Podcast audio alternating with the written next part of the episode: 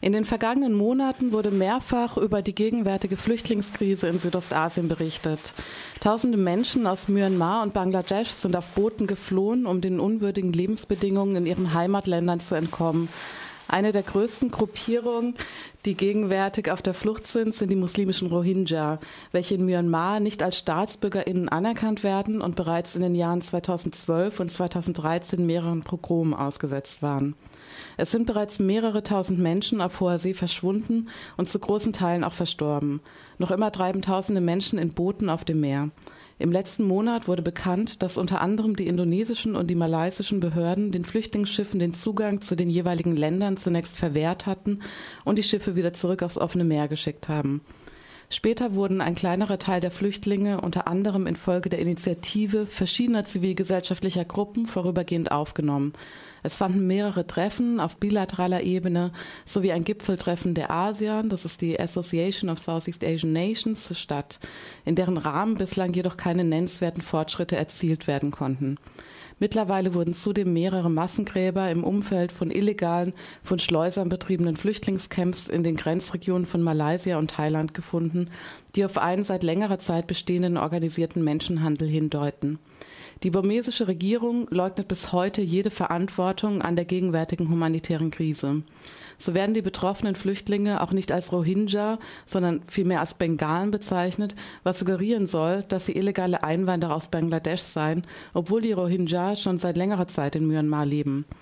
Über die anhaltende humanitäre Krise in Südostasien haben wir mit Sascha Zastiral, einem freien Journalisten aus Bangkok, gesprochen. Ja, vielleicht erstmal noch eine allgemeinere Frage zur gegenwärtigen Flüchtlingskrise. Berichte über große Fluchtbewegungen von Rohingya aus Myanmar gab es ja bereits eigentlich vor einigen Jahren oder seit einigen Jahren. Offensichtlich hat sich ihre rechtliche Situation im März äh, diesen Jahres aber dann nochmal erheblich verschlechtert, da ihnen nun auch der temporäre Aufenthaltsstatus aberkannt wurde und sie daher faktisch als Staaten und damit Rechtslose in Myanmar leben müssen. Die Frage wäre jetzt, hat diese Gesetzesänderung tatsächlich zu dieser massiven Zunahme an äh, Flüchtlingen geführt oder gab es weitere Verschlechterungen der Lebensumstände, die dazu geführt haben? Oder wurde das Thema in den letzten Jahren einfach von der internationalen Presse ignoriert? Also völlig ignoriert worden ist das Thema nicht. Ich kann mich erinnern, es gab im letzten Jahr äh, eine Serie von Reuters-Artikeln, wo sich äh, Reuters-Journalisten irgendwie sehr eingehend mit dem Thema beschäftigt haben da schon eigentlich bei der Recherche herausgefunden haben, dass es eben in Südthailand tatsächlich diesen Menschenhandel gibt. Also dass Rohingya-Flüchtlinge tatsächlich von Menschenhändlern dann nicht wie versprochen äh, nach Malaysia oder Indonesien gebracht werden, sondern erstmal in Thailand in Gefangenenlager gesteckt werden ähm, und die Menschenhändler so irgendwie von den Angehörigen dieser Menschen wahnsinnige Geldbeträge, Tausende von Dollar erpressen können. Die Folge für die Reuters-Journalisten war, dass sie für, ihr, für das Ergebnis dieser Recherche den Pulitzer-Preis bekommen haben. Eine kleine mhm. Online-Zeitung in Phuket in Thailand, Phuket One, hat einen Teil dieser Reuters-Geschichte zitiert. Äh, und zwar war das der Teil, wo die Reuters-Journalisten äh, nahegelegt haben, dass wahrscheinlich Teile des thailändischen Sicherheitsapparates in diesen Menschenhandel involviert sind, äh, woraufhin die Marine hier in Thailand äh, die Zeitung wegen Diffamierung verklagt hat. Und das ist in Thailand ein sehr schwerer Straftatbestand und da das Justizsystem hier selbst zu besten Zeiten irgendwie nicht besonders vertrauenswürdig ist äh, und zu Zeiten einer Militärdiktatur natürlich umso weniger, sind diese Kollegen jetzt wirklich, also haben die jetzt wirklich Probleme am Hals. Also es ist in den letzten Jahren immer wieder schon noch berichtet worden. Es hat sich allerdings in der Hinsicht irgendwie schon verschlimmert, das Thema, dass halt einfach dieses Jahr in den ersten paar Monaten des Jahres so viele Flüchtlinge unterwegs waren wie noch nie zuvor ähm, was sicher mhm. damit zusammenhängt, ja, mit, mit der Aberkennung irgendwie dieses Aufenthaltsstatus. Aber es ist, es gibt einfach ein Muster von Repression, äh, das einfach schon seit Jahren ja, besteht und das einfach nach und nach irgendwie schlimmer wird. Man darf auch nicht vergessen, dass in Rakhine, also in diesem westlichen Bundesstaat an der Grenze zu Bangladesch, äh, mehr als 100.000 Rohingya in Flüchtlingslagern leben, in denen sie leben müssen, weil, es, weil bei Unruhen 2012 äh, und 2013 zigtausende von Häusern von Rohingya zerstört worden sind, von Mobs. Und die, mhm. die Bedingungen in diesen Flüchtlingslagern sind absichtlich so, dass die Menschen eigentlich gar keine Chance haben, da ein vernünftiges Leben zu führen. Die haben keinen Zugang zu Krankenhäusern, außer in äußersten Notsituationen. Die haben keinen Zugang zu Schulen. Also es wird auch so von staatlicher Seite in Burma äh, eigentlich immer mehr die Schraube angezogen, was einfach so eine ausweglose Situation für die Menschen schafft, dass einfach immer mehr dann, obwohl sie sich der Risiken bewusst sind, äh, versuchen, in andere Länder Südostasiens eben mhm. auszuwandern. Okay, das heißt, die Problematik besteht eigentlich schon viel länger, als es zumindest hier von der Öffentlichkeit wahrgenommen wird. Du hast jetzt noch mal so ein bisschen die Hintergründe beleuchtet, also dass es da Schlepperbanden gibt, ähm, die die Flüchtlinge vor allem nach Malaysia und Thailand bringen. Da wurden jetzt ja auch in Gefangenenlagern hunderte von Leichen, also Massengräber entdeckt. Da hast du jetzt gerade, da wollte ich nochmal nachfragen, dass du gerade ähm, so eine Bemerkung gemacht, dass der thailändische Sicherheitsapparat über diesen Menschenhandel informiert gewesen ist. In welchem Ausmaß ist es denn der Fall? Und vielleicht kannst du noch mal ein bisschen konkreter darauf eingehen, wie dieses Thema jetzt gerade in Thailand bearbeitet wird. Also es müsste umfangreiche Ermittlungen geben, sowohl in Thailand als auch in Malaysia, um herauszufinden, wie stark der Sicherheitsapparat wirklich in diese, diese Verbrechen verwickelt war. Mhm. Ich befürchte, dass es die, diese ja, Untersuchung in, in dem Umfang gar nicht geben wird. Ähm, was in Thailand definitiv mal passiert ist, ist, dass ein Drei-Sterne-General, der im Süden Thailands für eine, für eine Menge äh, von Dingen zuständig war, äh, jetzt schon mal festgenommen worden ist und ihm wird jetzt einig, einiges zur Last gelegt. Also er soll im Prinzip einer der Hauptverantwortlichen gewesen sein dafür, dass der Sicherheitsapparat, die ganzen Grenzschutzeinheiten, die an der Grenze zu Malaysia stationiert sind, weggeschaut haben, wenn Menschenhändler äh, Flüchtlinge in diese Lager gebracht haben. Ähm, und das wird sehr interessant werden zu beobachten, was da weiter passiert. Aber es ist mhm. natürlich absolut unvorstellbar, dass das jetzt irgendwie ein äh, Armeeoffizier war, der irgendwie diese, die, diese Riesenverbrecherorganisation irgendwie, also für die das irgendwie mhm. koordiniert haben soll. Da müssen sehr viel mehr drin gesteckt haben. Und ob man das alles rausfinden wird, ist wirklich zweifelhaft. Vielleicht noch dazu den Hintergründen noch mal kurz eine Nachfrage. Ist es deiner Ansicht nach wahrscheinlich so passiert, weil es irgendwie auch im Interesse der Regierung in Thailand und Malaysia ist? Oder hängt sowas dann eher mit Bestechungsgeldern an einzelne Personen oder ganze Behörden zusammen? Gibt es da schon irgendwelche Hinweise? Also inwiefern, dass, dass jetzt äh, dieser General daran beteiligt war oder dass es diesen Menschenhandel genau, überhaupt Genau, dass gab? die Sicherheitsbehörden davon gewusst haben und aber offensichtlich nichts unternommen haben. Also stellt sich natürlich die Frage, eben liegt es daran, dass Einzelne sich äh, da auch irgendwie an diesem Geschäft bereichern konnten oder lag das auch irgendwie im Interesse der Regierung, dass die Flüchtlinge eben da festgehalten und womöglich auch umgebracht wurden und somit auch nicht weiter ins Land einreisen konnten? Das war so eine These. Also nee, was, was man sagen kann, ist, Malaysia hat als Staat, sagen wir mal, äh, ein wirtschaftliches Interesse daran, dass diese Flüchtlinge reinkommen. Und Malaysia ist ja das hauptsächliche mhm. Ziel der meisten Rohingya. Also die haben auch gar kein Interesse daran, nach Thailand zu kommen, weil Flüchtlinge hier sowieso nicht besonders gut behandelt mhm. werden und das allgemein bekannt ist. Aber Malaysia, ich meine, die Rohingya sind Muslime, Malaysia ist ein muslimischer Staat. Malaysia ist wahnsinnig reich. Also Malaysia ist wirklich wohlhabend in der Region, dadurch, dass das Land äh, große Erdölvorkommen hat. Eine relativ kleine Bevölkerung, in einem, also 20 Millionen Menschen in einem relativ großen Land.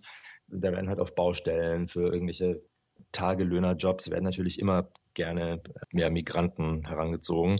Daher gibt so die Tendenz, sage ich mal, irgendwie des Staates wegzuschauen, wenn ähm, ja, Bootsflüchtlinge ins Land gebracht werden. Es hat sich aber einfach in den letzten Jahren so ergeben, dass dieser Menschenhandel einfach irrsinnig rentabel war. Da muss ich ja vorstellen, es gibt Berichte von Flüchtlingen, dass die 500 Dollar zahlen mussten, damit äh, Besitzer von kleinen Booten sie überhaupt zu den Schleuserbooten irgendwie auf hoher See bringen. Also das war schon mal pro Person 500 Dollar.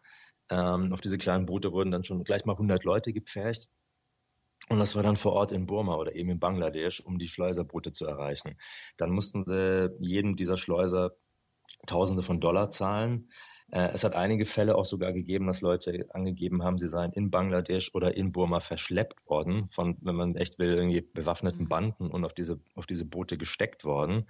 Und diese Leute sind dann eben in Südthailand oder Malaysia in diese Lager gesteckt worden und mussten dann praktisch für ihre Überfahrt dann irgendwie nachträglich dann Geld organisieren. Also mussten dann halt echt irgendwie auf irgendwelchen Umwegen mit Angehörigen telefonieren, die dann über Western Union oder wie auch immer irgendwie Tausende von Dollar dann mhm. dafür bezahlen mussten.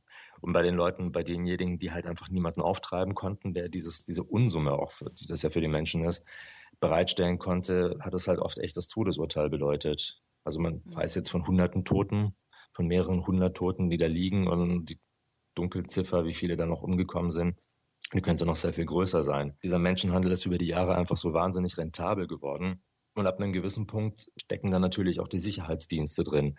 Man muss dazu sagen, also Südthailand ist ein Unruhegebiet. Da ist wahnsinnig viel Militär stationiert. Äh, die drei südlichsten Provinzen, da herrscht tatsächlich ein bewaffneter Aufstand gegen die Tatsache, dass Bangkok diese Region kontrolliert. Es ist wahnsinnig viel Sonderpolizei dort in der Gegend wird wahnsinnig viel geschmuggelt, weil zum mhm. Beispiel auch irgendwie Benzin in Malaysia subventioniert und wahnsinnig billig ist. Also es wird wahnsinnig viel Treibstoff über die Grenze nach Thailand geschmuggelt. Auf der thailändischen Seite der Grenze gibt es äh, eine irrsinnige Prostitutionsindustrie, wo natürlich wieder Teile des Sicherheitsapparates drinstecken. Mhm. Es werden Waffen geschmuggelt. Und so ist das im Prinzip einfach nur so ein, eine weitere kriminelle Aktivität, wo die Sicherheitsdienste dann sich eingeschaltet haben und und ohne deren Teil, also ohne deren Wissen könnte das nicht gehen. Diese Flüchtlingslager, die in Thailand und in Malaysia gefunden worden sind, die lagen nur wenige hundert Meter überhaupt voneinander entfernt. Die lagen mhm. direkt an der Grenze. Mhm. Und das ist halt einfach ein stark gesicherter Grenzabschnitt, irgendwie, eben da es eine Unruheregion auch ist. Also es ist komplett ausgeschlossen, dass das, dass das ohne Wissen der, des Sicherheitsapparats hm, irgendwie gelaufen sein könnte. Mhm. Jetzt hast du ja darauf verwiesen, dass es eigentlich zum Beispiel in Malaysias Interesse sein könnte, Flüchtlinge aufzunehmen, da sie auch einen relativ hohen Arbeitskräftebedarf, vor allem im Bereich von eher einfacheren, ungelernten oder handwerklicheren Arbeiten haben. Dann stellt sich natürlich die Frage, warum wird da trotzdem nicht so viel unternommen? Also Malaysia und Indonesien haben jetzt ja zumindest temporär Flüchtlinge aufgenommen, aber eben explizit auch nur temporär. Da wäre die Frage, warum tut sich da nicht mehr? Oder gab es im Zuge der bilateralen Gespräche und auch ähm, dieses ASEAN-Treffens oder des Treffens verschiedener südostasiatischer Staaten, das Ende Mai in Bangkok stattgefunden hat, gab es da Bestrebungen, da ähm, Verbesserungen zu initiieren, also vielleicht vor allem durch Malaysia, Thailand und Indonesien?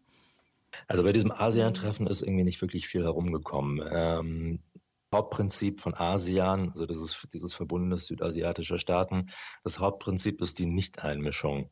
Mhm. Das heißt im Prinzip, da sind auch einige Staaten drin, die wirklich, also was die Menschenrechtslage angeht, irgendwie wirklich sehr problematisch sind. Und bei diesem Treffen ist noch nicht mal in irgendwelchen offiziellen Erklärungen das Wort Rohingya verwendet worden. Also das offiziell. war auch, um ähm, hm. da Myanmar dazu bewegen, teilzunehmen, oder? Hatten die nicht im Vorfeld gesagt, dass sie nicht teilnehmen würden, wenn das Wort Rohingya fällt oder wenn dieses Thema äh, angesprochen wird? Also war das Zugeständnis an Myanmar dann? Also es war indirekt mit Sicherheit ein Zugeständnis, mhm. weil eben auch das eines, also eigentlich der Kern des Problems ist ja, dass, dass irgendwie Burma oder Myanmar äh, die Rohingya gar nicht als Staatsbürger anerkennt, sondern eigentlich vorgibt, das wären alles illegale Einwanderer, die echt im Prinzip in den letzten Jahren so über die Grenze, über die Grenze aus Bangladesch ins Land gekommen wären.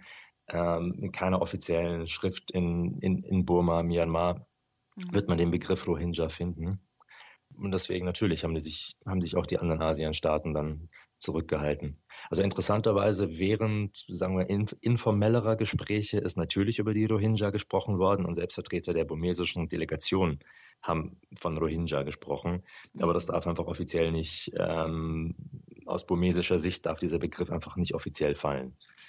Was natürlich auch schon der Kern des Problems ist, dass mhm. Burma einfach nicht anerkennt, dass es diese Menschen überhaupt gibt und dass diese Menschen indigen in der Region sind und irgendwelche Ansprüche haben, irgendwie als Staatsbürger behandelt zu werden. Vielleicht jetzt mal noch so der Sprung zu der gesellschaftlichen Ebene. Ähm, du lebst und arbeitest ja in Bangkok. Wie ist denn da eigentlich so die öffentliche Meinung zu diesem Thema? Also gibt es da dann zumindest ein bisschen zivilgesellschaftlichen Druck, ähm, auch auf die thailändische Regierung beispielsweise oder auch in den anderen südostasiatischen äh, Ländern, da Verbesserungen ähm, anzustoßen? Also es gibt ganz große Unterschiede darin, wie sich, wie sich die Menschen in den verschiedenen Ländern in Südostasien äh, organisiert haben oder wie sie auf diese Flüchtlingskrise reagiert haben. In Malaysia und in Indonesien haben sich im Internet Gruppen gebildet, die angefangen haben, Gelder zu sammeln für diese Flüchtlinge, äh, als sie noch auf hoher See waren, als auch Tausende von denen unterwegs waren. Äh, in Indonesien und ich glaube sogar in Malaysia auch haben sich dann tatsächlich private Gruppen gebildet, die Boote gemietet haben, rausgefahren sind und, äh, und Bootsflüchtlinge gesucht und zum Teil auch gefunden und an Land gebracht haben und damit im Prinzip gegen die offizielle Politik ihrer Regierung verstoßen haben. Also war ein bemerkenswertes soziales Engagement was sicher auch irgendwie zu einem Teil irgendwie aus diesem muslimischen Selbstverständnis kommt, irgendwie, dass im Prinzip mhm. Rohingya Glaubensbrüder oder einfach Menschen in Not ja einfach, einfach in so einer misslichen Situation sind, dass man aus dem solidarischen Prinzip heraus den Menschen helfen muss. Jetzt, warum genau das in Thailand nicht erfolgt ist, irgendwie müsste man echt ausführlich untersuchen. Aber in Thailand war halt das, war halt das absolute Gegenteil die Reaktion.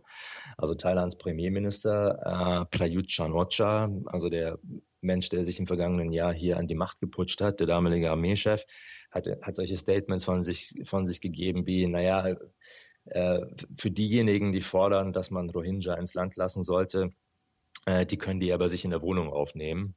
Mhm.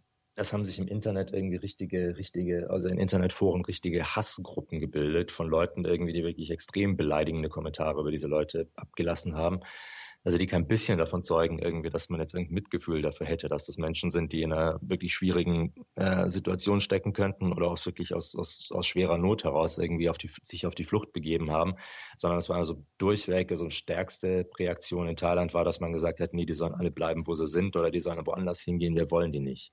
Ja, wir haben jetzt ja auch gerade schon drüber gesprochen, dass die burmesische Regierung bis heute eigentlich jede Verantwortung an der gegenwärtigen Flüchtlingskrise leugnet. Du hast auch darauf verwiesen, dass eben die betroffenen Flüchtlinge auch nicht als Rohingya bezeichnet werden dürfen offiziell, dass sie ähm, eben als äh, Flüchtlinge aus Bangladesch äh, dargestellt werden und eben demzufolge auch als Bengalen äh, bezeichnet werden, eben womit die Regierung so suggerieren möchte, dass es sich eigentlich um illegale Einwanderer aus Bangladesch äh, handelt, obwohl ähm, diese Menschen eigentlich schon seit, also in mehreren Generationen, seit mehreren hundert Jahren in der Region leben. Gut, von der burmesischen Regierung haben wir jetzt ja generell nicht so viel erwartet, aber wie äh, steht es eigentlich mit den eher oppositionellen und eher, ähm, ja, sagen wir mal, ähm, progressiven Politiker und Politikerinnen, also zum Beispiel die Friedensnobelpreisträgerin Aung San Suu Kyi, die jetzt ja seit den, ich glaube, sich seit den 80er Jahren auch für Demokratisierung einsetzt, äh, seit fünf Jahren jetzt ungefähr aus dem Hausarrest entlassen wurde. Wie verhält sie sich eigentlich zu dieser Thematik? Ja, also kurz gesagt, sie hält sich komplett raus. Und das, was, denke ich, sehr vielen Beobachtern hier ziemliches Kopfzerbrechen bereitet. Ich meine, Aung San Suu Kyi hat einen wahnsinnigen Rückhalt bei der Bevölkerung. Äh, sie ist, sie ist die Tochter des Nationalhelden Aung San. Sie ist die Demokratieführerin. Sie saß irgendwie jahrelang in, ja, in Haft oder war unter, stand unter Hausarrest, um gegen die Militärdiktatur zu kämpfen. Ähm, sie hat wahnsinnig, sie hat, sie hat einen wahnsinnig großen Einfluss auf die Entwicklung in ihrem Land. Und sie hat sich aber dennoch dafür entschieden, echt über die Jahre nicht ein einziges Mal ähm, irgendwie für die Rohingya Partei zu ergreifen. Und es ging ja schon 2012 mit wirklich regelrechten Pogromen los, also wirklich über Wochen ähm, Mobs, Häuser, Stadt, ganze Stadtteile, ganze Dörfer von Rohingya niedergebrannt haben, Menschen ermordet worden sind, hundert Menschen, hunderte von Menschen getötet worden sind. Und Aung San Suu Kyi, äh, die dabei, die während der Zeit ja doch auch in, äh, ja, in die Öffentlichkeit getreten ist, hat dann immer nur über die Demokratisierung des Landes gesprochen und über dieses oder jenes Gesetz oder diesen oder jenen Paragraphen der Verfassung. Und wirklich stur irgendwie ihr Programm weiterverfolgt und irgendwie kein einziges Mal jetzt wirklich bewusst irgendwie Partei ergriffen, irgendwie für diese Menschen, die ja wirklich vom Staat und, und auch und auch einfach von, von nationalistischen, von, von militanten Gruppen irgendwie verfolgt werden, hat sich kein einziges Mal für die eingesetzt. Und es hat sich auch bis zuletzt nicht geändert. Also es gab zuletzt mal so ein vages Statement, dass es eine humanitäre Krise gäbe, als dann irgendwie Tausende von Menschen auf, auf hoher See praktisch äh, sich selbst überlassen waren. Aber das, also sie hat, sie, sie spricht nicht von den Rohingya, sie klammert das Thema irgendwie so weit es geht aus. Es ist wirklich bemerkenswert, dass ein Mensch, der so ein so eine moralische Instanz ist, sich so aus diesem Thema raushält. Mhm. Also mir, mir, ist kein, mir, also mir ist keine zivilgesellschaftliche Gruppe bekannt, äh, die sich innerhalb Burmas für die Rohingya einsetzen würde. Es gibt einzelne Rohingya-Politiker, die die Staatsbürgerschaft haben. Also ganz wenige Rohingya haben ja die Staatsbürgerschaft. Es gibt Politiker, die sich für das, für das Leid der Rohingya einsetzen. Aber es gibt jetzt keine zivilgesellschaftliche Bewegung, irgendwie, dass man jetzt sagen könnte, dass Teile der Demokratiebewegung sich jetzt in irgendeiner Form dafür einsetzen würde, würden, dass die Diskriminierung der Rohingya aufhört. das gibt es in der Form leider nicht. Vielleicht abschließend ähm, noch die Frage, was wären deine Prognosen für die nächste Zeit? Also es sind ja meines Wissens nach auch immer noch Flüchtlinge auf hoher See. Also im Moment, im Moment sind irgendwie nicht mehr sehr viele Flüchtlinge auf mhm. hoher See unterwegs, äh, weil einfach vor kurzem, vor zwei, drei Wochen der Monsun eingesetzt hat. Das verschiebt sich ein bisschen zeitlich, wann der wo anfängt, aber dann wird die See so rau, dass es nicht möglich ist, da mit überladenen Booten herumzufahren, weil auf jeden Fall nicht sicher ist. In dem, während der Regenzeit kommen auch ganz selten irgendwie nur in Ausnahmefällen noch Flüchtlingsboote irgendwie überhaupt an. Ähm, und die Regenzeit dauert relativ lange, also bis Oktober oder November. Das heißt, in den nächsten Monaten wird es einfach schon deswegen weniger Flüchtlinge geben. Ähm, da aber auch einfach die Repressionen in Burma gegenüber den Rohingya kein bisschen nachlassen und es auch überhaupt keinen, keine Anhaltspunkte dafür gibt, dass die Regierung jetzt diese Menschen diese Menschen anders behandeln könnte, werden sich wieder, befürchte ich, irgendwie sobald die Regenzeit vorbei ist, Tausende von denen auf, auf den Weg machen, um aus Burma, aus ihrer misslichen Lage rauszukommen und eben nach Malaysia und Indonesien zu kommen. Und das Problem wird wieder von vorne losgehen. Okay, vielen Dank für das Gespräch an Sascha Zastiral aus Bangkok.